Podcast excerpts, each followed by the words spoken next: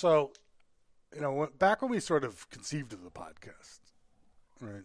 I think we had some very specific uh, goals that we set out, and one of them, or a couple of them, were uh, we weren't going to sort of just talk about what whatever was uh, happening in the news or on Twitter uh, each day, uh, and we were going to try to do, you know, in-depth explorations of things that we had, you know, studied and thought about uh, quite carefully uh, in the law. Uh, we were not going to be, you know, three bros rambling uh, extemporaneously about uh, the day's news without any particular insights. Uh, I don't know that we've held to that mission in every case. Yeah. Bringing me aboard was probably not the best move on that result. Yeah. Tell you, in the case of this episode, we are definitely uh, we're gonna stray entirely from that mission. We're fucking winging it. Yeah. Yeah. We spent we spent all election just absolutely not talking about any of the lawsuits, none of that stuff, and now here's just a off the cuff episode about the protest that happened uh, almost two weeks ago, over two weeks ago. I mean, like everybody, I think we uh, watched the events of January 6th, the tragic events uh, of January 6th, uh, with a combination of bemusement, amusement, and uh, potentially uh, horror. I was actually I was completely anxious and sanctimonious on Twitter the entire time. Every single joke on Twitter, I made sure I linked to just a picture of a minority or a disabled person, and I said, "You're making fun of them" in a very inscrutable attempt to guilt people into feeling emotions that it's not entirely clear that I was feeling in the first place. Right.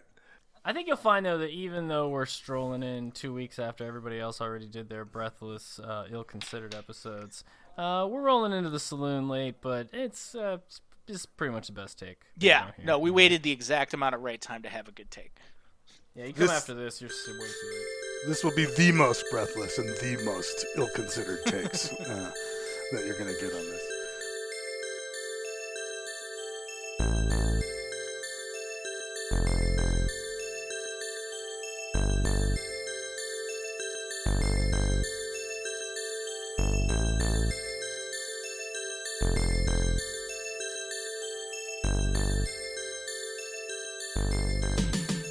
Uh, we were called out, I think, uh, by a listener uh, for uh, potentially uh, saying that we did not believe uh, that there would be violence uh, from the right wing in Whoops. the event uh, of a Trump loss.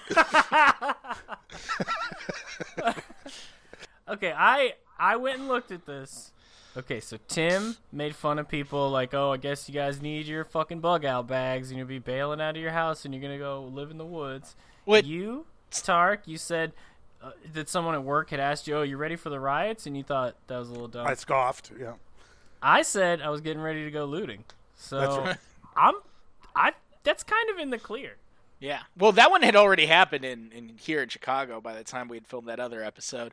And also, still no bug out bags. I guess maybe Nancy Pelosi and, and Mike Pence needed their bug out bags. So I was wrong for I was wrong for about 500 people in this country. Right. um, you know, it's hard to say where we came out on the issue. Let's put it that it's a the jury is out as to whether we or not any of us Yeah. poo-pooed, uh, particularly me, uh, poo-pooed the notion of, of right-wing violence. But needless to say, uh, I think it's fair to conclude at this juncture. I don't want to jump the gun before all the facts are in, uh, but I think it's fair to say there was a little bit of right-wing violence. Uh, Sounds yeah, some something I approaching right wing violence occurred in the month of January of 2021. I will say though that our, our approach to this episode, going back to the first point, is not entirely rootless here. I mean, just a little bit back, we did that episode about the Michigan guys trying to kill Governor Whitmer, and there a lot. There's a lot more than a few tenuous points of contact between the subject matter we covered there and what happened here. Yeah, absolutely. Well, it's part of the same uh, lifeline, right? I think that there's a or through line rather. Uh, uh, I think that there's a ton of relationship uh, that uh, between those events. Uh, I think it, those people come out of the same sort of fever swamp ecosystem. Uh, I think some of their incoherence uh, and certainly their uh, Some of their strategic ability, Yeah. you wanna seems to be related. their Yeah. lack of sophistication. and and how the success or failure of their attempts hinges entirely on the actions of the police more than any other factor. You know, I think most people know kind of what happened on January 6th, but you know, it, it, it appears that you could conclude that uh, people were uh, egged on uh, by Trump in the morning uh, of January 6th at his uh, Save America rally. Yeah. That people had come in with the intention of participating uh, in some way in disobedience around the And and they uh, they had been egged on for months. I mean, prior to the election, Trump was saying the only way I lose is if they steal it, and you know, it, it, it barely bears mentioning that there had been weeks and weeks of of release the Kraken, and that Dominion machines and Hugo Chavez had been stealing the election, and so this was really meant to be the crescendo, the the finale, the big event that was kind of meant to stop the steal. Um, It was also the last chance, Right, Like in the yeah. morning, he's saying, you know, I hope Mike does the right thing. Okay, Mike's got to Yeah. go in there and do the right thing. It's, it's very constitutional. It's complete. You know, there's there's one thing he's got to do. It's very easy. He definitely has the authority to do it. He just needs to, you know, send it back to the states and just flip the entire election. He's definitely allowed to do that. All, that's all he's got to do. Uh, and they were going to go down and show them how to be uh, forceful and brave uh, and strong. And so uh, a march took place uh, towards the Capitol at around the same time the debate. Uh, uh, Yeah, I think it, I think it started at the at the other end of the mall at around 11 and then they Mm-hmm. marched over to the Capitol and breached it by 2 p.m. like two. I gotta say, looking at the crowd, no way everybody made it. Um, but it was uh, it was a very surreal uh, event, you know, uh, especially after uh, they push forward, or even looking at the mo- the video of the moment uh, where this crowd, you know, sort of uh, pushes through the initial barricades uh, on their way to storming the Capitol. You know, it, it sort of had this sense of this kind of unusual performative outrage from the QAnon set, you know, kind of a, you know, Tim, you called it like a furry convention in- in a sense. Right? Yeah. Like, and, uh, and then it just suddenly wasn't, right? You know, and you could sort of see the initial confusion even of the participants as they push Right. through the barricade, knock the cop over, like, oh my God, I just knocked you over. Like, you know, stop to sort of help them up.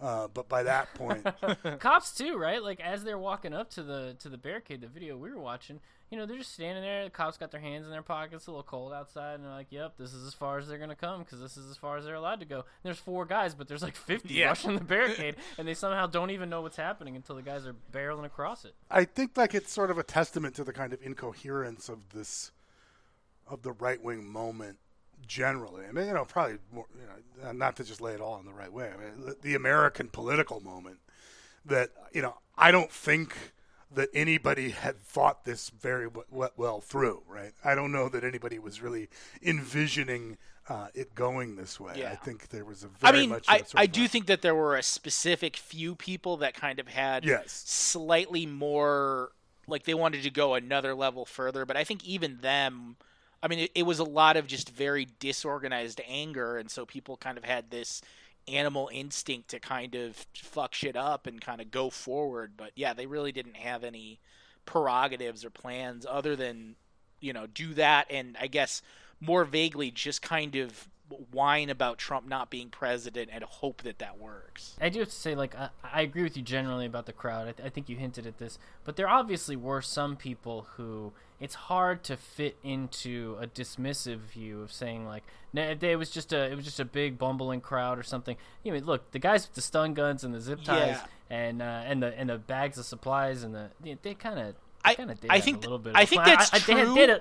I think that's true, but I think you also have to consider that like their goal was to just like murder Nancy Pelosi and kind of get away with it, and that that still doesn't really reflect a kind of uh, It's not a advanced plan, political exactly. thinking. Yeah, it, it was just more. Vi- they were organized to do more violence and maybe more targeted violence, and I, I think that is true. I don't, I don't want to say that that No, didn't I mean, happen, I mean, but I think, yeah, I think I think the plan was, it's, as much as you can call this a plan, that they thought that Trump was gonna, you know, start the storm. Yeah, and they I- wanted yeah. to be there at the front. We were gonna give him the full. We were gonna be the tip of the spear, and that would like give him the courage or give him the the support to go. All right, it's time. Send everybody in and let's hang all the Democrats out in front. It's true. It could be like a, a, a propaganda of the deed, but only only for Trump. But it was still kind of it was a plan very reliant on the actions of a man who was definitely not going to do those things. But I don't know that you know. I don't know that those people necessarily like. For, I I, th- I I think you're right. You know that everyone is on. There's well, every, everyone's on the spectrum uh, in more ways than one. You know? I think that there's there's a spectrum uh, that these people were on, right? And I think on the one hand, you had the sort of real estate lady, Jenna Ryan, you know, flying in on the private jet to have a great time with some hot guys and, you know, maybe get some clients for her realty business. Um, and then, you know, whatever happens will happen. Uh, and then I think on the sort of more sinister end uh, of the spectrum, the guys you're alluding to that, that that were potentially dangerous, I think you're getting, you know, you're not look, you're not talking about sophisticated paramilitary operatives. I think you're talking about the Michigan guys. Yeah, Again, I, I- I, I, I think- think yeah, that's mostly true. right. Yeah, for yeah, the most true. part. Even even the ones that were law enforcement uh, did not proceed in like an orderly, you know, CQC sort of team movement or anything like that. Right. Right.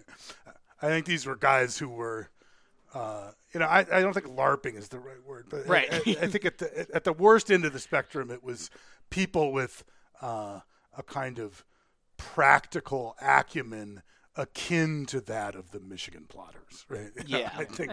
And I think They're sim- dang- and I think And, as Dangerous. and we're gonna get into it. Yeah, Yes, that is I- extremely accurate. I think similarly, it's a it's a level of kind of cinematic. Like their worldview was very cinematic. That like they were all going to be like these chanting masses, and then Trump would just like take center stage, and like literally like the credits would roll after they you know air hole Nancy Pelosi in some broom closet or something. But like that's not how any of this is going to work. And so if that's your plan, it's it's hardly that much different than like a not having a plan at all. Yeah, and I, th- I think we'll circle back to that closer to the end of Mm-hmm. the episode to talk about some of the delusions that they believe, like why why they thought this would go one particular way, what they thought they would get away with it. Right. but even after they breach it, you know, I don't think it's clear. You know, there's a sort of a there's a sort of an aimlessness, you know, uh, that you see in a lot of the videos. And for me, I think, you know, kind of the, the place where the rubber met the road was that video of the woman Ashley Babbitt, you know, getting shot. Uh, it's just no one is prepared for that moment, uh, Yeah. at all in that frame, and it takes, you know, a handful of la- literal seconds for the enormity of what's just occurred to sink in on everybody, and you can see it on the faces uh, of the participants, and you know, on her face uh, as well. That you know something unexpected has now happened, and something has really, really shifted. You Right. know, and Yeah. An actual consequence has occurred. What the fuck is that doing Yeah. here? Yeah, and you know it's the it's the guys uh, wandering kind of through a fever dream in the Senate chamber. You know, like the one guy sitting there bleeding from the face because he was shot with a rubber Yeah. bullet, and the Q shaman barking it, at him. it literally sounds like sitcom dialogue when he walks. It sounds like It's an uh, it sounds like an in the loop scene or you know something by Iannucci where he's like, "Oh yeah, you're you're covered in blood, man, good on you," and just, just takes his seat at the Senate dais. Yeah, and the guys sort of flipping through those binders. You know, let's find Yeah. something to get these bastards on. Like, Yeah. God only knows what sort of procedural bullshit uh, is in. You know, is sitting on a on a dais. Yeah, they don't- in the it- Senate here's- whipping themselves and they're and they're whipping themselves up, right? Like Yeah. you find Yeah. the one thing, and it's like Ted Cruz is going to object to Arizona. He's he was going he's going to sell us out. Get that down. Get it, get that on camera. And they're like, oh wait, Yeah. wait, object, object to Arizona. No, that, that's good. That's good. Okay, move on, move Brain on. geniuses that are looking at that. And as a pro tip, I don't think Congress people bring the most damning evidence against them to the floor of the votes that they take. I think that stuff is probably squirreled away far from any Senate or, or House office building. And those six guys are like splitting. Yeah, I know. Points between It's, them. it's very it's very good to see. It's hard for me to look at those videos and feel uh, Threatened. terror. Yeah. you know i mean i i do believe that there were people who were likely in harm's way and had things gone differently and had uh, the kind of you know the the locations of people and the way that things occurred had had that been different, you know, uh, there were people that could have been seriously hurt uh, with intentionality. Uh, in ways that I think most of your injuries and fatalities were not. You know, I, I, it would not, I would not put it past any of some of these people to have, you know, uh, put a few rounds in Ilhan Omar or or, mm-hmm. or you know a squad member or yeah even Schumer even yeah I was gonna say Chuck Schumer you know. himself could have been yeah. yeah. they were talking I mean they were chanting hang Mike Pence and they were, yeah. They were, had the mob stumbled upon one of their targets I don't think it would have right. been great for that person no right but nevertheless, uh, you know, this, the incoherence of it was what struck me more than the sort of my God, this is an yeah. attack on a on a sacred and I think also their lack of willingness to actually suffer consequences. I mean, Ashley Babbitt aside, these people cleared the Congress basically as soon as the police asked them to, and said like, "This is going to become a show of force if you don't leave right this instant." And I mean, I think part of it is they'd already made their message by the time that they had, you know, shit in every congressional chair or whatever. But you know, I mean, none of these people were willing to put down more than the passing inconvenience of, of wafting tear gas from 200 yards away.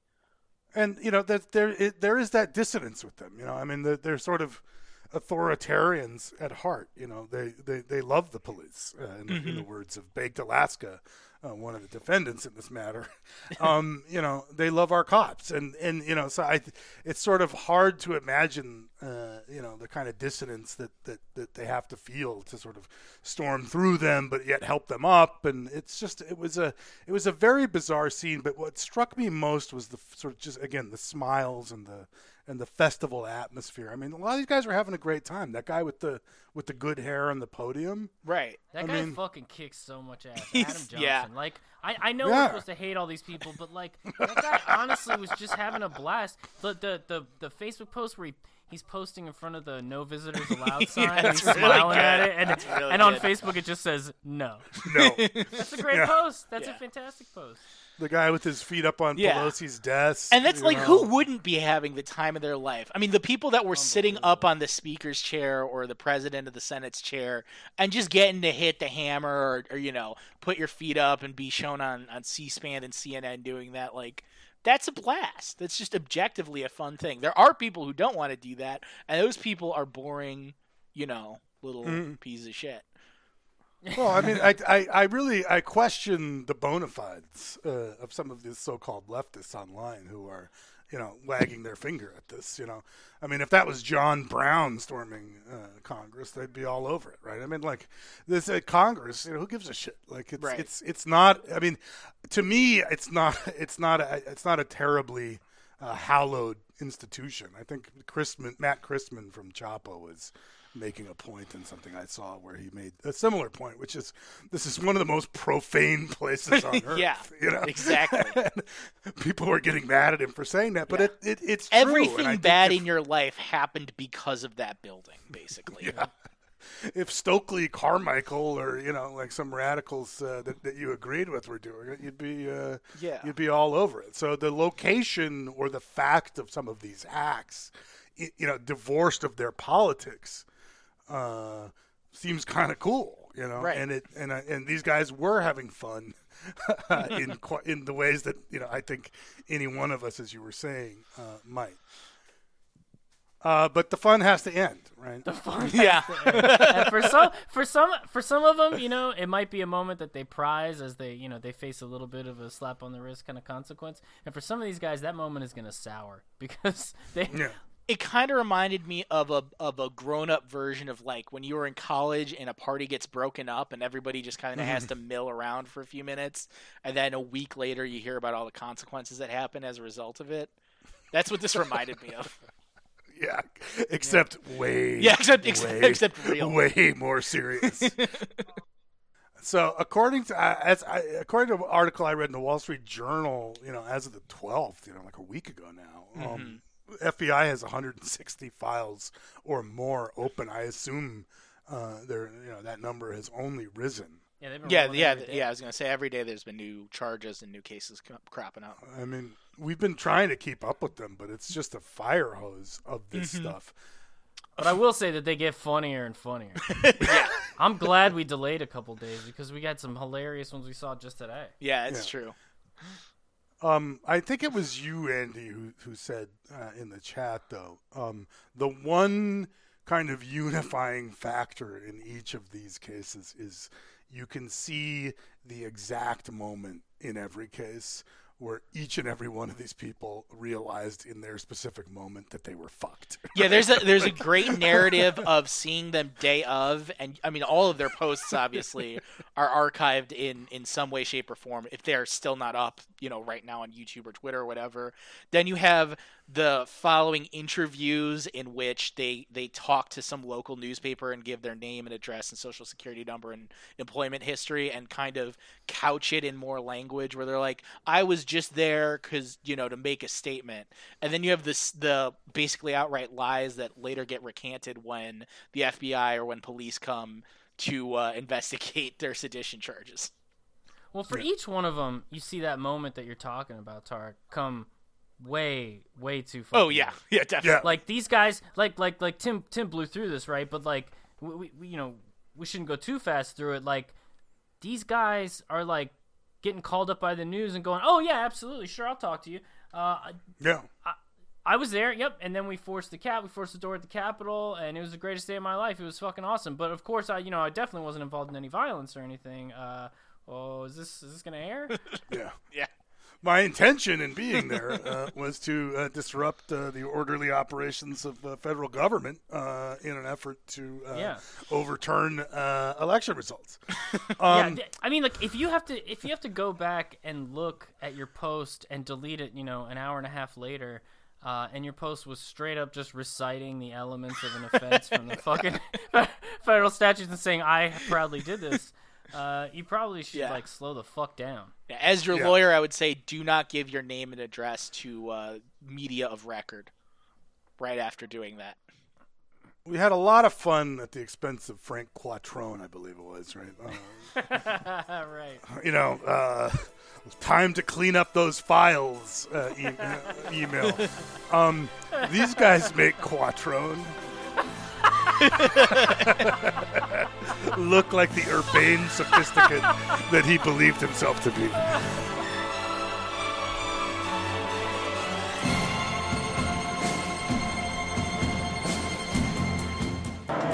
broke down the barriers and we rushed them. We charged them. We got all the way to the steps and made a line. So we stood there and we tried to push them back a little bit until finally they started getting rough with us. So we tried to push them back. So that's what we did. We pushed them back. We tried to get up the steps. They wouldn't let us up. So then they started pepper spraying and macing everybody. This is going to be your life, okay? You think it's just me right now, you're watching? no, no. This is going to be all of us. Right now, this is about 1% of us. We're all going to be up here. We're going to be breaking those windows. We're going to be having to deal with the tear bombs, tear with the gas bombs. You have to get dressed warm because we have to because they're taking our shit. We tore through the scaffolding, through flashbangs and tear gas, and blitzed our way in through all the chambers, just trying to get get into Congress or whoever we could get into, and tell them that we need some kind of investigation into this. You know how we said if you if you have to say stuff like bake a cupcake, you're gonna just sound stupid and get in trouble. you're gonna right, you're gonna sure. get in less trouble than just listing the elements of a crime, giving your full personal information and affirming individually that you did each of those elements. I saw one today. It was like the it was like some kind of Ohio uh, militia Facebook post or whatever. I remember sharing in the chat.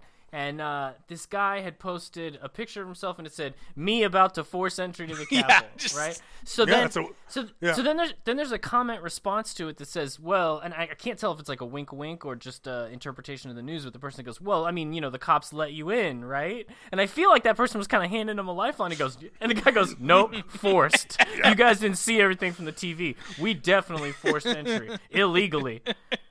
Don't don't call me a pussy.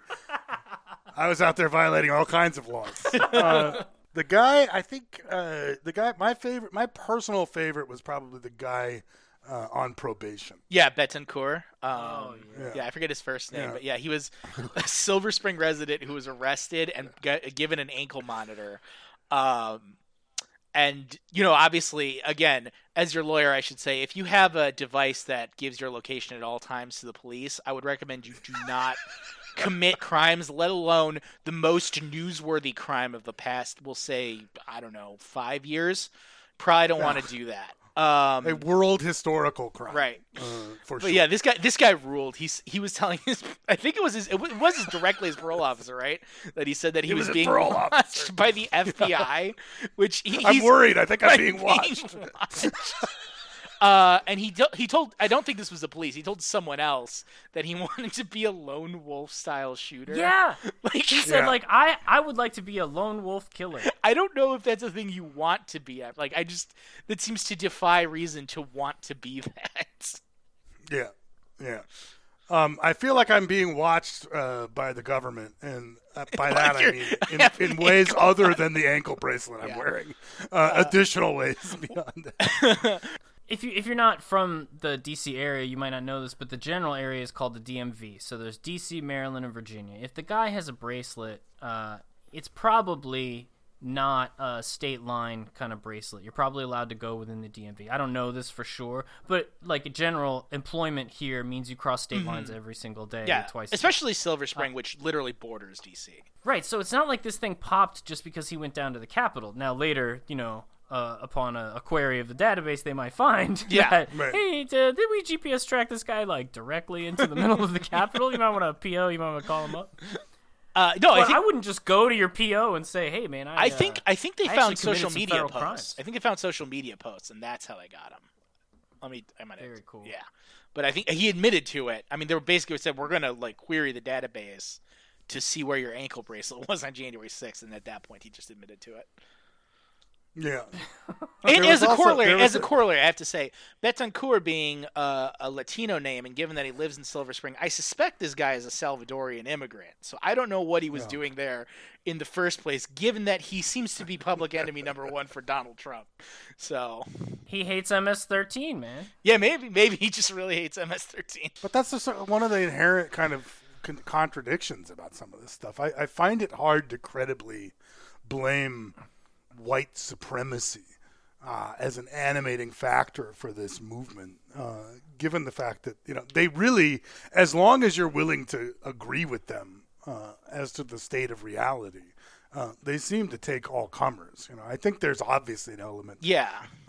You know, I mean, obviously, like Enrique Tarrio and, and all those people, like it is clearly more of a an in group out group phenomenon that is is there's a genuine strain of anti racism to that, and there's a reason those people can flourish there. But I think I think almost because they take all comers, um, a lot of the sort of dismissive takes that you hear that purport to sort of explain the whole thing and uh, you know kick white supremacy out of it and say that that's that's that's got nothing to do with this or say that what or or the kind of uh, you know Nancy Pelosi Hillary podcast line where they're they're talking about like their whiteness forced them to do this or something you know white supremacy it was like the, the the major animating force. I don't think either of those takes has a lot of explanatory value for this because in, in affidavits, you can see some of these people are absolutely virulent racists, being dimed out by their coworkers and family who are like, this guy Yeah, never yes. stops saying the fucking N word. And yeah, he's a psychopath and he probably would have done some fucked up shit there. Please come pick him up. Yeah. Like, it's impossible to exclude it from it. Oh yeah, Right. it's inextricably linked to a very authoritarian and right wing view of America that that has patriots and non patriots. And I think in many ways, you know, whiteness implicitly kind of bestows patriotism on people, and so you cannot you cannot take those strains of thought out of it. Um, That's exactly what I was going to say. Yeah. I don't know that the the personal racism or worse, the personal desire of any of the, these people to create an ethno state, uh, you know, out of Yeah. Idaho and, and eastern I mean, Washington. I mean, guys like Uh, Richard Spencer animated- are kicked out yeah, of that. I don't- stuff. Yeah. Yeah, I don't think that that animated them, but I do think that to the extent that you know white supremacy is baked into a lot of American institutions and sort of American Right. mythology, absolutely. and certainly certainly the view of of American citizenship, the way that these guys perceive it, it's definitely not kind of the the view of citizenship that you get at like an oath ceremony under a democratic president for people that are you know naturalizing to become citizens. It's a very kind of exclusive and very aggressive mode of of being American. Um, but you know, uh, after that, getting myself canceled digression, uh, letting the racist off the hook. Um, uh, you know, again, like the, the, the, it's just the people were so eager to give themselves up to the media on Facebook, Periscope, Twitter. Yeah, everywhere. Uh, uh, everywhere that parlor, parlay, or parlor, whatever it is. Um, and their friends and family were also apparently more than eager uh, to give them up. Uh, you had the guy who the FBI called, um, and he tried to talk his way out of it, and you know, more or less, you know, admitted uh, to all of the you know elements of the crime, then started questioning the cops' loyalty to the U.S. Always a Camargo. great strategy. Great. Strategy. Camargo's Yeah. so fucking funny, right? Because he posts all he posts all the social media shit. He gets called up, and then he's like, "Yeah, yeah, what, what, what? Wait, wait, aren't you supposed to be defending the Constitution? That's a weird. Yeah. Thing. Why are you investigating me?" And then he posts on Facebook and says, "All right, just got off the phone with the FBI. I'm pretty sure I've been cleared." that post goes in his fucking indictment. It's in the evidence. so fucking funny. Turns out they're looking at you. Uh, you also had good. you had the guy whose uh, ex-wife called the FBI because he just saw him on TV. Which again, Yeah. stunning indictment for how these people are outside of outside of January sixth. If your mere presence on TV triggers people just snitching on you. I love I love the fact that this lady was married to him for 18 years and then like finally fi- you know this guy probably blew her out all the time like screaming on her and shit you know some ex Air Right. Force colonel. Uh and then finally she gets her like headshot right? Sees this Yeah. asshole on TV like Yeah. oh did, was it worth it? Did you enjoy screaming on me? Did you enjoy trying to keep uh uh you know ye- yelling at me about whatever that was last time we were on the phone? I hope it was fun. I hope it was bitch cuz guess what the the indictments, uh, you know, and I, it's it's interesting. I, we've seen this kind of happen real time in a sense, you know, like the prevalence of screenshots and, and media in court filings, you know, has just increased, and you know, these are some master classes, frankly, in the use uh, of you know literal uh, screenshots of commentary. The the, I, the one that kind of blew me away was uh, the guy who was posting about his activities, and somebody on Facebook called him out and were like, "Yeah, more like breaking the law, you traitor." Uh, and then he said, uh, uh, "You know, absolutely, I was not breaking the law. Uh, and if you're threatening my ability to be with my family uh, and suggesting that I might be taken away from my family."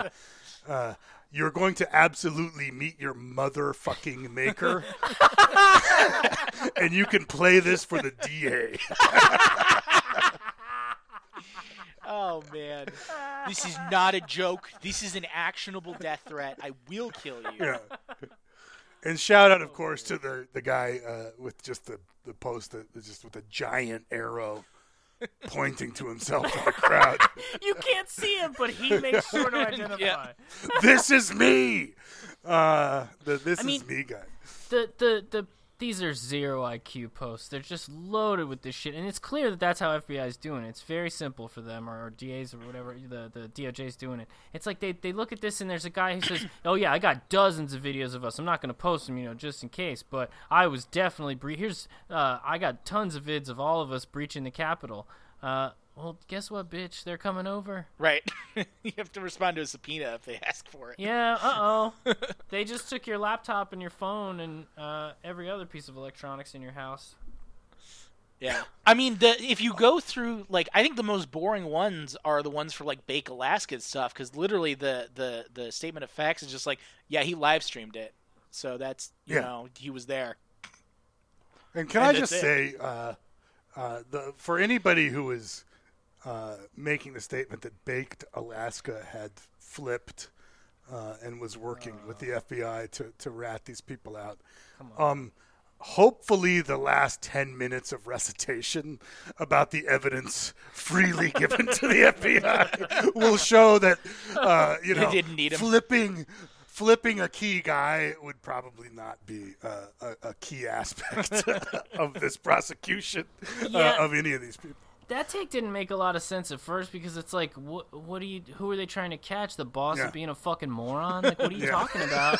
There's no, there's no head of the pyramid that's like the shadowy figure at the top. And then the other thing was like, look, man, there are like hundreds of people that they're trying to go through. Uh, it's gonna take a minute to write up all the complaints. Just give it a second. The fact that the fact that they've been identified and their videos are being used, but no charges have been filed yet, is just some reporter being a moron. Right. I mean, they had to take. It's not the, a notable fact. Yeah. They had to take the statements of people that were arrested. There were people arrested at the protests, Mm-hmm. and I, the police had to let them go because obviously they weren't about to be torn apart by rabid MAGA guys leading a guy away in cuffs. So they just took those people's names down and probably went through those first. this has all the hallmarks of shooting fish in a barrel. Uh, I'm not a prosecutor, but I feel like it's almost Yeah, unfair, no, the, it's uh, like to- easy to, street. to prosecute some of these people. These Uh, videos are so fucking funny. Like like that Jenna Ryan video where she's like, "We're going up to force the Capitol. We're gonna we're gonna breach the Capitol." Like, Yeah. okay.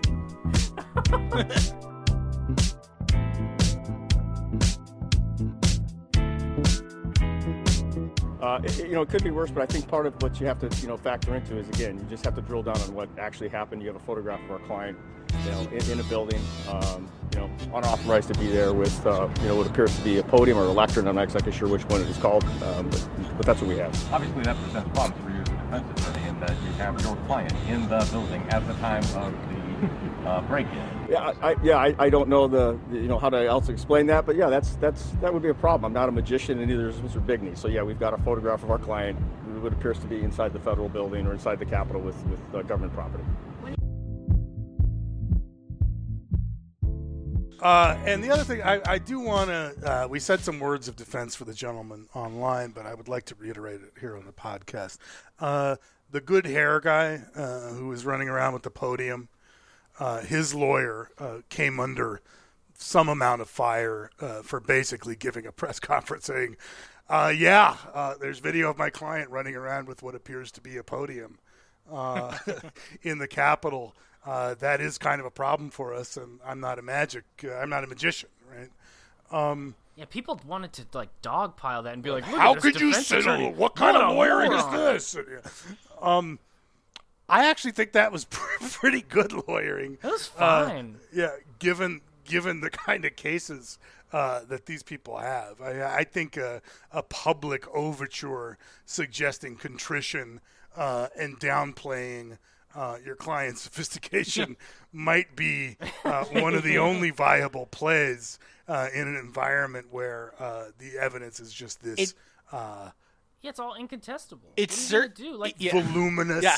I was gonna say- people think a, people think a lot more things are deniable in court than they are than Right. they are, Yeah. right? Like like if a common sense person, you're talking to a judge, you're talking to a jury, and a common sense person is going to look at this video, you cannot sit there and contest the fact that he had the podium. There's no reason to. It doesn't matter. Now you could Doesn't help argue you could argue about tactics and, and, and some people might say, okay, but just don't take the press conference. And fine, that's fine. Yeah. I just don't think that there was anything wrong with the conference. Right. That There's he no didn't- harm not- that was done. he did not injure his client's case any more than it already was. He just admitted the fact and signaled to the U.S. attorneys handling the prosecution that, look, man, I'm not going to be a problem. Okay, let's just let's just Yeah. cut. He knows. I, I know he's screwed. I know you got to get your thing, but let's just let's just make it actually what the actual damage was. Let's measure it out so that way, you know, he has a proportional punishment. And let, there's no reason to make an example out of this guy. He's not one of the problems. He didn't have zip ties. Yeah, I mean, I saw some people suggesting he didn't know what he was doing or was just taking the case for the press. But I mean, the guy himself had been at AUSA at one point. He Uh, fucking I don't. knew exactly. He knew. He knew and exactly if what he was doing. if he was taking it for the press, he would have been denying it and saying that Yeah. that you know Dominion made his client do it or some other. yeah, it's a it's a Dominion deep fake right, of my right. client. That's what a Yeah, a it's lawyer nowhere taking it near. for the press would have done. The guy is saying to the U.S. attorney, "Look, I'm not going to be the person making you stay late. Listen, Yeah. I know exactly how you got to draft these. Why these don't you plea- focus on the big guys? That's right. Uh, my guy was just there having a good time. I'll send you the pre-drafted document using old samples that I got from the last time I was there. It's the, we will sew this up tomorrow, no problem. Well, but more to the point, this is the only coherent defense of any of these people I've heard mounted by a lawyer uh, yet. Which is whoa, yeah, this is crazy. Damn, Um, he seemed kind of fucked. like I don't know all the elements of the crime. I'm not a not a criminal lawyer either. But what actual defense are you going to have to any of this other than, uh, you know, my client didn't intend this or that? I mean, but even that, I mean, that's not the way intent works, right? Right. So I'm not even sure what you're expecting in terms of a defense to some of these cases. Yeah, I think I think the the most I've seen is that a lot of people seem to be glomming onto the idea that like, well, there was that one video where some cops thanked some people or, or appeared Yeah. to let them in, but like, first of all, that's only going to be available to a very few people who the police actually spoke to. None of none of the Correct. rest of you are confused. Uh, I saw one guy in one of, in one of the affidavits. There's a guy who says, uh, "I didn't see a sign." That said we couldn't uh, we couldn't bust Yeah. into the Capitol like the, the fucking They- Air Bud defense, you know exactly. and se- second of all, there is a fucking sign. by Yeah. the way. Yeah. But even even if the Well, cops are there, I mean, you, you know you're not supposed to be in the Capitol. Like that seems like pretty basic rule. You know, you're not supposed to break a window and go in the rear door. Yeah. You stormed the chambers where they were deliberating over the Presumably chanting something causing like them to "Stop the flee." steal." Yeah. Right. I'll say, I'll say that like for the guy who's bleeding and sitting on the floor of the house and talking to the cop and saying, "Look, man, I'm making sure nobody's disrespectful in here. Don't worry about it." I'll be honest, that cop not really giving him like a solid signal. He's Oh, like, yeah, that- guys, yeah, I could you leave sometime soon? This is a, it's just, it's kind of a sacred place. Like, what are you doing, Yeah. man? Tell him to get the fuck out of there. Yeah. Yeah. Yeah. I mean, there, there's a lot of of really uh, huge breaches of of good policing that were happening there on the other side that we normally see. Um, Well, and I think that's I think that gets the kind of again something we talked about a little bit in the Michigan episode. I, you know, I don't you can't really call this entrapment, right? But these people were certainly given messages by persons clothed in state authority, from the beat cop to the fucking president of the United States, Right. uh, that this Ted was Cruz, yeah. not just okay to do, but that it was your moral imperative and patriotic duty to do.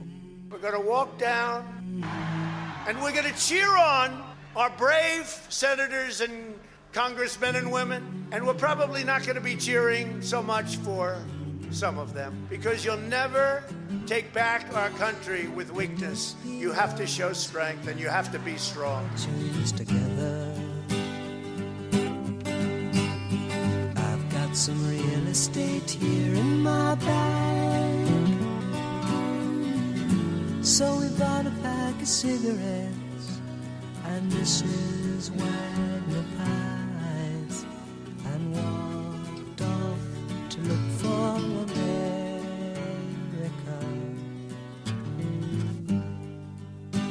There's one point in that New Yorker video that got released, I think a day or two ago. It's one of the longer, later blocks of it that we were talking about earlier, where the two guys are talking to each other while they're over at those lecterns, and they say like, "Yeah, Cruz would want us to do this." They're like, they're on video saying that. Like, they clearly have this idea that their nation's leaders, or at least the ones that they look up to, are giving them instructions or at least permitting them to do this.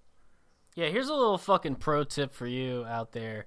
If someone in a position of power and privilege and authority is saying, "Hey, you should go commit this crime over there for me," that would be good. Uh, you should fucking think twice about it, about You- what, about whether they're really gonna still be standing behind you, because most of the time they're fucking not. gonna. when when or community organizations do that, they tend to have lawyers on hand to to talk to people to talk through like, hey, do you have any other you know prior convictions? Are you undocumented? Things like that. Uh, so when when those when they do civil disobedience, there's usually somebody on hand to kind of field those questions and make a determination if it's in your interest is to go or not. Yeah. Whereas these are just people who are setting up, you know, detour signs to run a bunch of lemmings off the cliff. And then when they Mm-hmm. start, you know, splattering at the bottom, they're like, ah, ooh, I guess, you know what? Actually, we're going to do a peaceful transition of power. Yeah. I did not. They don't even say that. They say I condemn these people from the beginning. I didn't when I put when I put that detour sign there, it was to condemn them. I don't think that that constitutes a legal defense. Um, but I, it, it, it again, and maybe it gets just my fascistic leanings generally. It does give me, as a civil libertarian, um, there, there, it does have some power as a moral defense. It's hard for me to get incredibly indignant about some of this behavior, given the fact that it was actively encouraged uh, by people who should know better. uh, and by people that I do think uh, some of these folks were justifiably reliant on in thinking that they had uh, the green light to do some of this. Again, I don't know that it's entrapment. I doubt. You know, I highly doubt that it's defensible as such, but I do think it is a uh, a mitigant at a minimum, in some sense. I don't know. I see it as more one of those uh, one of those like plainly illegal orders. Even if they had told you directly to do it, sorry, it's real fucking clear that you can't bring a stun gun and zip ties in and hope you're gonna be able to cut Pelosi's head off and do an ISIS video on the fucking House floor. I, I think further too, I think some of these people were just looking for an excuse to do that. Like they don't actually care if Trump is president or not. And clearly they did because otherwise it would have resisted a little harder than, you know, just hmm. leaving when being told to. But I do think for some of these people, sure, at, at the very least they, they thought that, you know, they had the right to, to make a statement at the Capitol and, and be in there and kind of scream and yell for a couple hours and then leave, you know, the, the, the conduct that they actually did at the very least. I guess I guess I should I should dial it back a, a, a second notch, which is I don't believe that Trump or Cruz or any of the people that incited these people believed what they were saying, right? Right. And I'll go a step further. I don't believe that a, that a significant portion or even a majority or any of the, of the people that were listening to it believed in the truth of what was being said. I think that they believed in this idea that we can all now just say that this is the way the world is. This is reality. And if enough of us say it and enough of us agree it and we enough of us pretend to believe it, we you know, it's like the secret. You know, we can make it happen. You know, we can just kind of Yeah. will it into existence. Yeah. You know, it's this sort of like alternate facts have become so easy uh, for and they're so natural for these people to kind of just agree. Uh, okay, well, we're saying this now. You Yeah. know, Right. we're I- saying that we're storming the Capitol now, and so now we actually have to do it. Yeah. Um, and well, shit. Now that lady died, and you know. Yeah, it, you said it wasn't. like, You said it wasn't like LARPing, but in a in a way, it's like almost like double LARPing. It's like trying to make the LARPing reality. And I think I think that's true, but I also think further there was kind of a belief that in the absence of Trump being allowed to just be president again, to just kind of ask for it and whine for it and get it, I think there was a mm-hmm. belief that there was permission to throw this tantrum and to riot. And Correct. I think I think you have a much better argument in saying Trump signaled that. Trump signaled, "Hey, I'm going to let you guys do this. If I'm going to lose, I'm taking the Capitol down with it." And so I think I think that the argument for that is is definitely much better as a mitigating factor. I think the the the way this so I have a, a different little aside uh, connected to this that that I want to bring up, and I was trying to tell you guys about it I think yesterday, but it has to do with like the way that these people viewed consequences here. You know, it's Yeah. it's it's it's it's a it's a side point to the entrapment issue, the, the the moral entrapment issue that you're bringing up, but like these are these are a group of people who for one have been watching Trump get away with everything for years, Correct. right? There are no consequences to his actions at all. And then there don't appear to be any consequences on the other side, right? Remember like they're believing that Hunter Biden sold information to to whoever Which he uh, probably did. He probably Yeah, he did. and, but but but suddenly, you know, the Trump media strategy backfired, and and uh, all of a sudden that scandal went away, which is not fair. This, the Democrat scandals are supposed to stick. If you listen to what they were saying, they all of those people to a man believed that the people who rioted over the summer didn't suffer any consequences either. Right. Even, right. Even, so even though that's manifestly not true. That's definitely not true. but so but they're they're looking at this world and they're being told that there won't be consequences, maybe directly, sometime you know, maybe uh, through inference. They're watching other people that they believe don't have any consequences, and they're looking at all this thinking nothing bad can or will happen to us. We have the this is uh nothing can go wrong here. No consequences can happen. They're like uh, Wiley Coyote watching, you know, uh, Roadrunner blow through a painting and thinking and just winding up and running straight at it themselves. And so they just tell the police officer, "Hang on, let me upload the video." Uh, to YouTube, I, I'm having trouble transferring it to you right now, and th- like that's in his fucking that's in the affidavit supporting the criminal complaint against him. Is the FBI officer going? Yeah, so I waited for him to upload the YouTube, and then I charged him. these people these people have been told and believe that there Yeah. won't be any consequences and so then they don't think there are and then they just fucking run flat into a wall Exactly. Yeah, I definitely think that's true. I, I think it, it's part I mean, I think there's been a lot of hay about white privilege and all that, and certainly if you've grown up not understanding what the legal system does to you, which I think is true of a lot. I mean, you know, I don't know and I don't care if these people were all CEOs or salt of the earth working people, but I would guess they're not people that were busted 800 times for shoplifting from Walmart no. or have four no. DUIs because those people do not like the cops, regardless of the color of their skin, and would probably not be there, you know, to, to, to go be in front of cops because they understand the consequences of pushing a cop without a mask on and then telling the news, you know, your name and everything. So these are people with a certain view of what the criminal system does. Well, there's a there's a, a tension and a contradiction, right? Which is that these are people that central to their mythos is that they are uh, oppressed, uh, you know, that they have uh, suffered indigni- indignities, right? Uh, yeah. And that uh, you know they have this kind of persecution complex that animates a lot of the way they interface with politics. Um, and all of a sudden now, you know, a lot of these people are going to really fit, really learn yeah. what what persecution is. You think mm-hmm. govern you think yeah, the government is a, is a fucking tyrant and a, and, and, a tyranny over you. Well, guess what? You're about to fucking yeah, find out. Exactly. You didn't know what yeah. you were talking about when you were talking all that shit on Twitter, but you are about to find out now. Yeah. Right. And it's it's scary. And I, I don't I don't end you know I, I feel Again, I don't. It's hard for me to get. Ha- I, I, I don't want to get canceled, but it's just it's hard for me to feel happy uh, when people get thrown into the meat grinder uh, on this stuff. Um, and I think you know that kind of brings us to the next point, which is you know, okay, so you know what happened uh, and how are we going to fix it? But we what we witnessed yesterday was not dissent, it was not disorder, it was not protest, it was chaos. They weren't protesters. Don't dare call them protesters. They were a riotous mob, insurrectionists, domestic terrorists. I want to be very clear. Those who perform these reprehensible acts cannot be called protesters. These were rioters and insurrectionists, goons and thugs, domestic terrorists. Those insurrectionists were not patriots. They were not part of a political base to be catered to and managed. They were domestic terrorists, and justice must prevail. We have 2.3 million people in some form of prison right now, I think, according to the last statistics.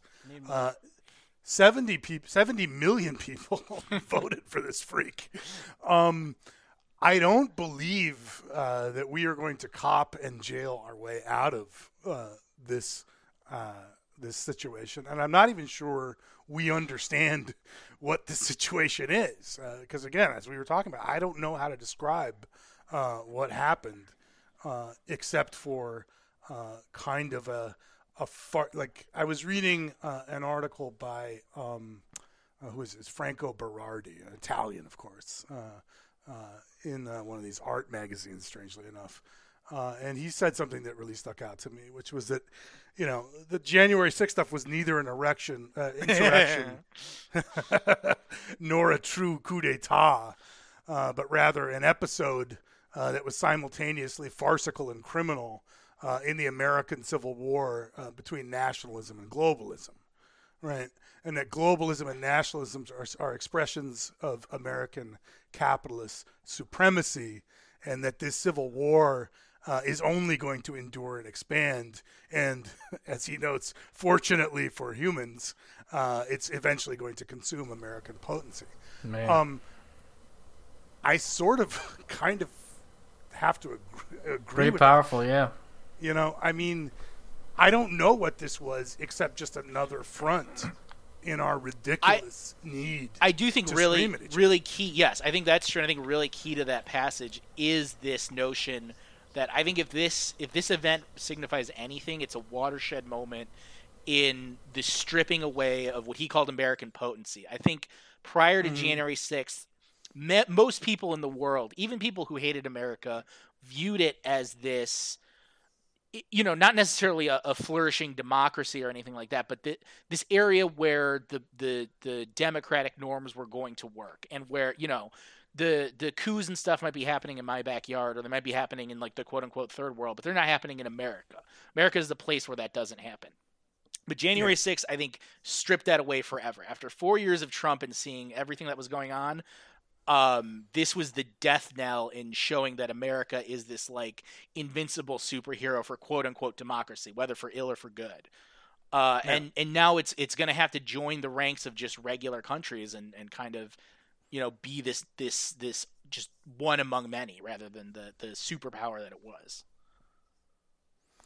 And you know, I think as he, you know, as he said, and, and as I've been seeing some some other commentary, um, it really is sort of a collapsing of an agreed upon American myth, and you know, you've got sort of your your libs uh, on the one hand uh, wielding their lies and their myths about who we are. This is not who we are, whatever, and you know uh, these guys wielding their you know rather more childish uh, and This, preposterous. this is not who we you are know. was Antifa the entire time. Yeah, yeah, exactly. But that um, it is a battle to kind of reclaim and redefine the Right. American myth in a in a at a point in time where the contradictions can no longer hold. You know, I don't think anybody seriously goes to bed uh, at night anymore. You know, and believing that this is the greatest country on. I, I mean, I think a lot of people still do, and that's why they were, you know, I mean, they either were Maybe. going on January 6th to make President Trump be president forever because they think America is the greatest and only needs Donald Trump to be the president forever to make America great again, or they were on the other side of that. They went to the Congress that day to, to help their senator and congressman and be a quote unquote public servant as a legislative aide, aka the four year finishing school for being a lobbyist uh, and they thought they were making America great by by withholding the the institutional norms. But both of those, I think, are are kind of empty gestures towards keeping American supremacy. Um, Mm. Because as as as this article shows, I mean, it, it's about kind of twin views of what capitalism is, whether it's you know Westphalian Right. nationalism or globalism, and that conversation is going to go on globally, whether America wants it to or not, because America is just representing a smaller and smaller share of the economy, and so whether it takes a nationalist form or a globalist form, capitalism, you know, it America is just going to be less important to capitalism. that gets back to our sanctions episodes and other things. It's hard for me to disagree with Berardi that on some level, if you take yourself out of the context of American and put yourself into the context of human, maybe that's not so bad. Yeah, no, I, I would, yeah, I would, I would agree that it is an unalloyed good. That you know, at some, I mean, I don't want to say that it's good that this lady died, but I mean, I think it's a wake up call for Americans to say, like, is it worth it to you specifically, listener? You know, in Ann Arbor, Michigan, or or Brooklyn, or wherever the fuck you are, that like America expends this much energy to maintain itself as the global hegemon. Like, it's not worth it to you anymore. It's definitely not worth it Right. to the people of Iraq or Yemen or you know anybody that's facing the full brunt of American force. And so it's it's who is this benefiting and why do we keep it around? Yeah. But unfortunately, now we have to figure out what laws to stop quote unquote domestic terrorism with in the in the interim, because as Yeah. it turns out, that's actually just begging the question of how do you stop being a global empire? You don't just go, oop, we're done. No, and you saw the sort of enormity, the monstrousness, if you will, of the sort of you know the baser impulses of this of this right wing crowd. But the the kind of viciousness of the liberal is now you know. Oh yeah, oh, we're, fore. we've only just begun. I, I, I we've truly only just begun on that. Um, I was sad. Uh, one of our good takes here was uh, about how McVeigh uh, in 90, 95, right, begat the 1996 uh, Anti-Terrorism and Effective Death Penalty Act, which was Timothy McVeigh blew up a, a government building. So, uh, but let's make it harder f- for people to bring habeas corpus claims. You know, like Yeah. the sort of incoherence of the responsive uh, legislation around that. Uh, but I, I saw Liz Bruenig had an article out, uh, much to that effect, and so I think people beat us out of the gate on that one. But I think it's fair to say that uh, uh, a sort of reactive legislation against this seems ill-considered. Yeah, and I think it's also worth mentioning AEDPA anyway because we are probably going to end up doing eventually an episode focused on it. um, and and it being the kind of baby of this. Um, you know, there's a, there's that Naomi Klein book, The Shock Doctrine, where you have this idea. She's she's dealing with it mostly from disaster capitalism, but um, these sorts of huge institutional changes that take place that as you were saying, may, maybe seem a little bit incoherent as responses, and which are just waiting in the wings from institutions that want to increase their power, are waiting for the opportunity to increase their power, and then a crisis hits, and suddenly the Patriot Act hits after 9 11, um, you know, fully formed, sprung from the head of Zeus, uh, with all sorts of you know, where the fuck did this thing come from? Where did the domestic terrorism bill Right. come from? Uh, that, that, that's DHS, coming out now. the entire DHS. Right. It's because they've been fucking waiting, right? They've Well, been no, waiting. You're, you're you're absolutely correct in the case of AEDPA, for example, because in the case of AEDPA, uh, it was Clinton's plan. You know, the '94 crime bill gets talked about a lot, but he continually was trying to juke um, the Republican establishment by by cutting to their right on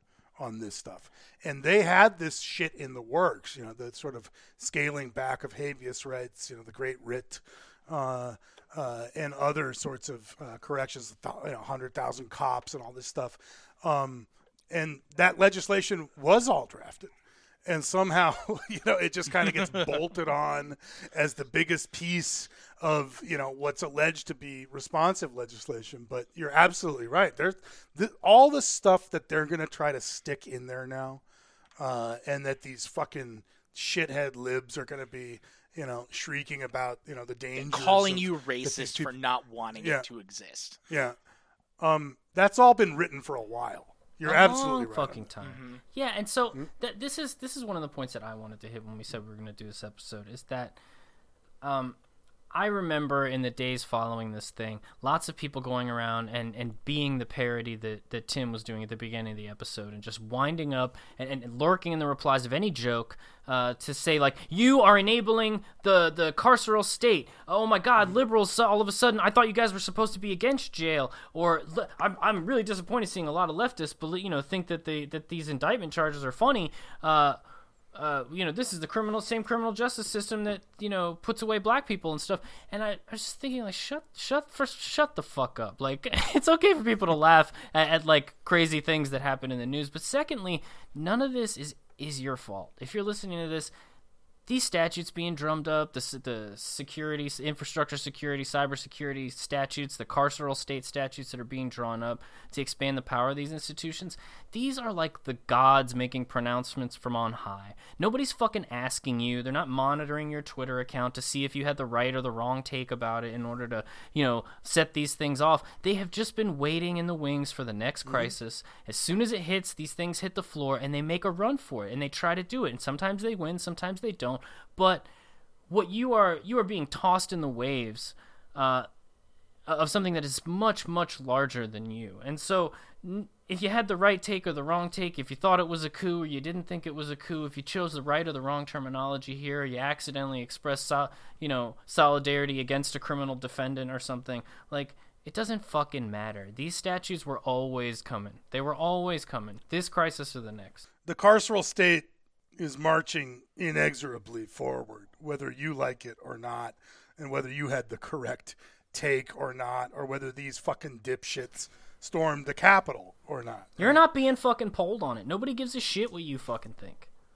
And you know, to the extent that you know, you oh my god, you know, oh, you know, they're gonna authorize drone striking, uh, you know, Brooklyn podcasters, or you know, who knows what the, what they'll come up with next. I mean, the the, the statutes on the books are perfectly fine. Yeah, there really isn't a need for more at this point. to deal with this situation. I mean, we were looking at these uh, these these indictments. Um, the uh, the people who uh, otherwise obstruct, influ- uh, influence, or impede official proceedings or attempt to do so, the the, the, the, the sentence for that is twenty years. Yeah. What more do I you mean- fucking need? These people are looking down the barrel at like class A felony type stuff, right? I mean, this is, you know, if you stack a few of these offenses up, I mean, you could be going away for the rest of your natural life. Maybe the Um, appetite is that is that 20 years is too small or something. I remember, uh, you know, the, a charge that's getting leveled now and is getting some play is the seditious Yeah, yeah. conspiracy or sedition charge.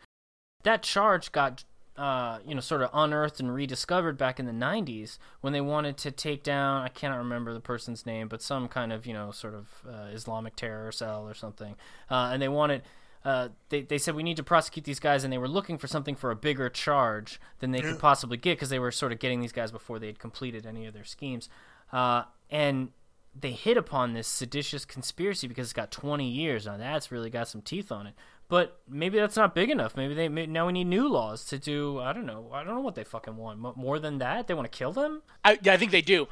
I, I do want to say I think there is one benefit toward like I think one thing that does get changed based on takes or not to some degree is the notion that um I mean there's going to have to be places of resistance and the way in which the media is going to manufacture consent around this there is going to be a need for some kind of voice to exist otherwise. But i think any anybody that seriously looks at this and seriously opposes these laws also has to understand that that, that takes are not going to be enough like you guys said Yeah. the people that have the ability to enact this have all the power and if if it wasn't this it, uh, the the thing that i think to really like that I, I get mad about is when people say that like oh this is going to be enacted on leftists particularly around the big tech space which is and, and i think I, I am convinced by the argument by the people arguing against those people which is saying they had that ability anyway and they can deploy it anytime they want they do not need Yeah.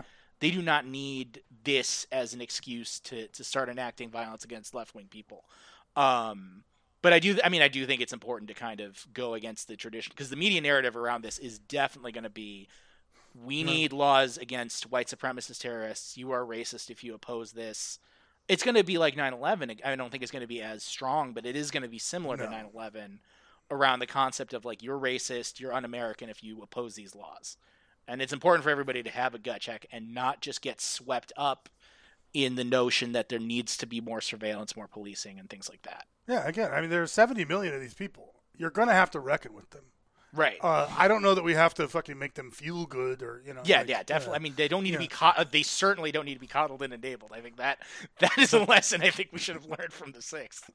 But, but you know, we're also not going to fucking throw throw these people in the wood chipper. you Yeah. know, Well, and, and I don't think we are going to anyway. I think what's going to happen is it's it's in the interest of the security state to use this to increase their Yeah. powers, and they're not gonna they're not gonna put these Yeah. seventy million people in jail. I they, don't they know they can't do that. It's just going to go. I don't against think any other people. student of recent or long American history is going to say, "Yeah, maybe maybe the whole power apparatus is about to turn against white supremacists." Real quick. It's fucking, I mean, you fucking idiot! Like, there's no way that that's what's going to happen. Next. Right. I, I- I, I- think Tim's exactly right that you're going to have uh, any justifying circumstances necessary in order for us to move these surveillance statutes from overseas, from foreign stuff, to now what I want right now is I want domestic Right, that's I want domestic is, surveillance basically. that I can tack a national security justification Yeah. on. Do you know why? The reason is that the fucking Fourth Amendment is a pain in people's asses. It's a pain in these guys' asses. Right. And what they what they can do if you if you tack a national security justification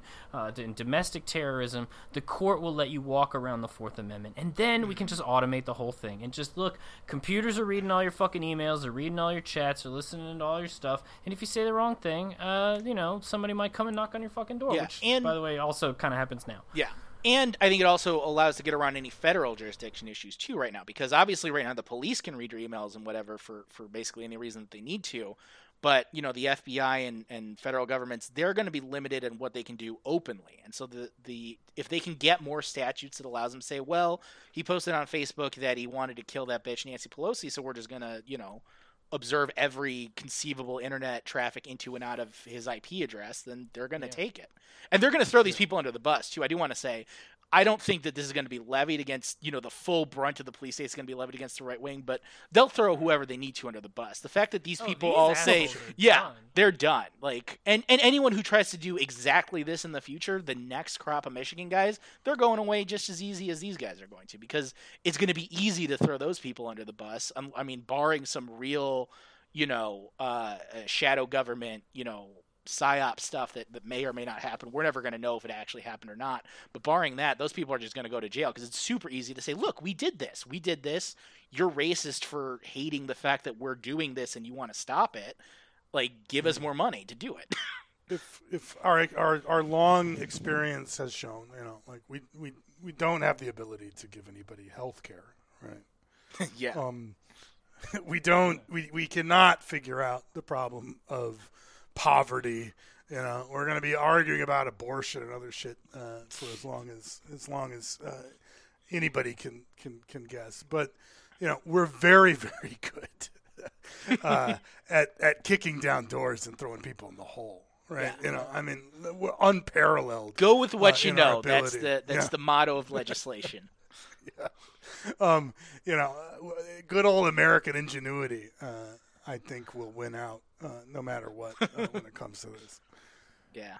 Maybe we'll innovate. Well, cool, some cool some people have some new ideas. Uh, uh, AOC, she Oh, yeah. proposed a really interesting thing this week. She said uh, we're gonna have to re-educate, or what is it? We gotta we gotta deprogram these Yeah. white supremacists. She's got some kind of like re-education camp idea. I don't I don't know what the fuck people are talking about when they say this kind of shit. Like when you have like when you have like like uh, like for instance, if you remember that time uh, when Hillary was running and she was like, uh, "Yeah, sure, I'll break up the big banks." Um, uh, but you know if they need it but even if i do that that won't solve racism right? That won't end racism. And it's like what's your fucking plan to solve racism? Like who's got that that's not going It's- away. what- like, The yeah, whole- the whole reason people want to break up the banks is so we can give people resources so that way they can deal with racism that we know isn't going away. Yeah. this re-education thing plays right into that idea. What, what do you think you're gonna do? You're gonna give them Right, fucking make to them read White Fragility. Yeah, no, White Fragility and Anti-Racist Baby, and then I guess feed them Right. soy until they become, you know, neck-bearded Switch players or something. I mean, it, it is the least effective way to just change somebody's worldview is to just HR imprison them. Yeah, imprison them with HR training. I mean, Sort of that's like kind the of Clockwork Orange, but it's like, but it's like Yeah. Avengers Endgame. that's that's part of the justification of why so many drug offenders shouldn't be in prison is because it doesn't rehabilitate them. It doesn't fix the actual problem. It, and it's not going to be different for racism. Uh, My, my unfortunate take about this entire event, as well as these solutions, is the kind of thing that honestly I used to hate in law school. I had a professor in law school who was, was a, a really brilliant guy for sure, but he was only really good at tearing down what other people said. Uh, Yeah. He had no affirmative solution or belief in anything, and he was extremely brilliant. I had no doubt that he was correctly dissecting and destroying uh, the people whose ideas he was, you know, the, the ideas that he was uh, assailing and explaining the, the factors that they were missing and how they were totally misconceiving an issue. And usually the guy was right. But I found something sort of soulless in his approach because he didn't have a fucking belief in him. He had no affirmative solution. But I have to admit that in this case, when I hear uh, these like tunnel vision sort of takes where someone purports to like explain uh, the entire event in a way that's not anywhere near capacious enough to grasp all the aspects of it, or when someone Mm. has one of these solutions, I just think like, no, shut the fuck up. Like you don't get it, I don't get it, but neither do you. Right. Uh, you Yeah. don't have the answer, but that's where I end up stopping. That's that's the water's edge for me, and I end up sounding like this guy, although not as brilliant, of just saying like. You don't know what you're talking about, and I'm sure I can prove that. The rest, I don't fucking know. Well, I I started the episode by saying that we were going to be doing an atypical episode, uh, in the sense that we were going to ramble on extemporaneously about shit we didn't understand. Uh, but in a sense, we've come around full circle to doing a typical episode, which is just uh, you know soulless nihilism, you know, served up by a bunch of law- lawyer assholes. Uh, so I guess it turned out to be a, a classic A lab after all. Look, the, if, if there's one lesson you can take from this entire thing, it's like back to the beginning. Don't post fucking evidence of you doing a crime on Yeah, Facebook that's and say stuff like I am now forcing entry into a into a federal building. It is illegal. I am aware that it is illegal. Yeah. Yeah, I think that should be the the real takeaway lesson uh, of this episode. Learning and growing. That's the only kind of shit we can solve. We can't solve all this big stuff, and neither can you, Yeah. asshole. Yeah. Yeah, definitely. If you think Fuck you're, if you think you can solve this by being a lawyer, you are mistaken in some way, shape, or form.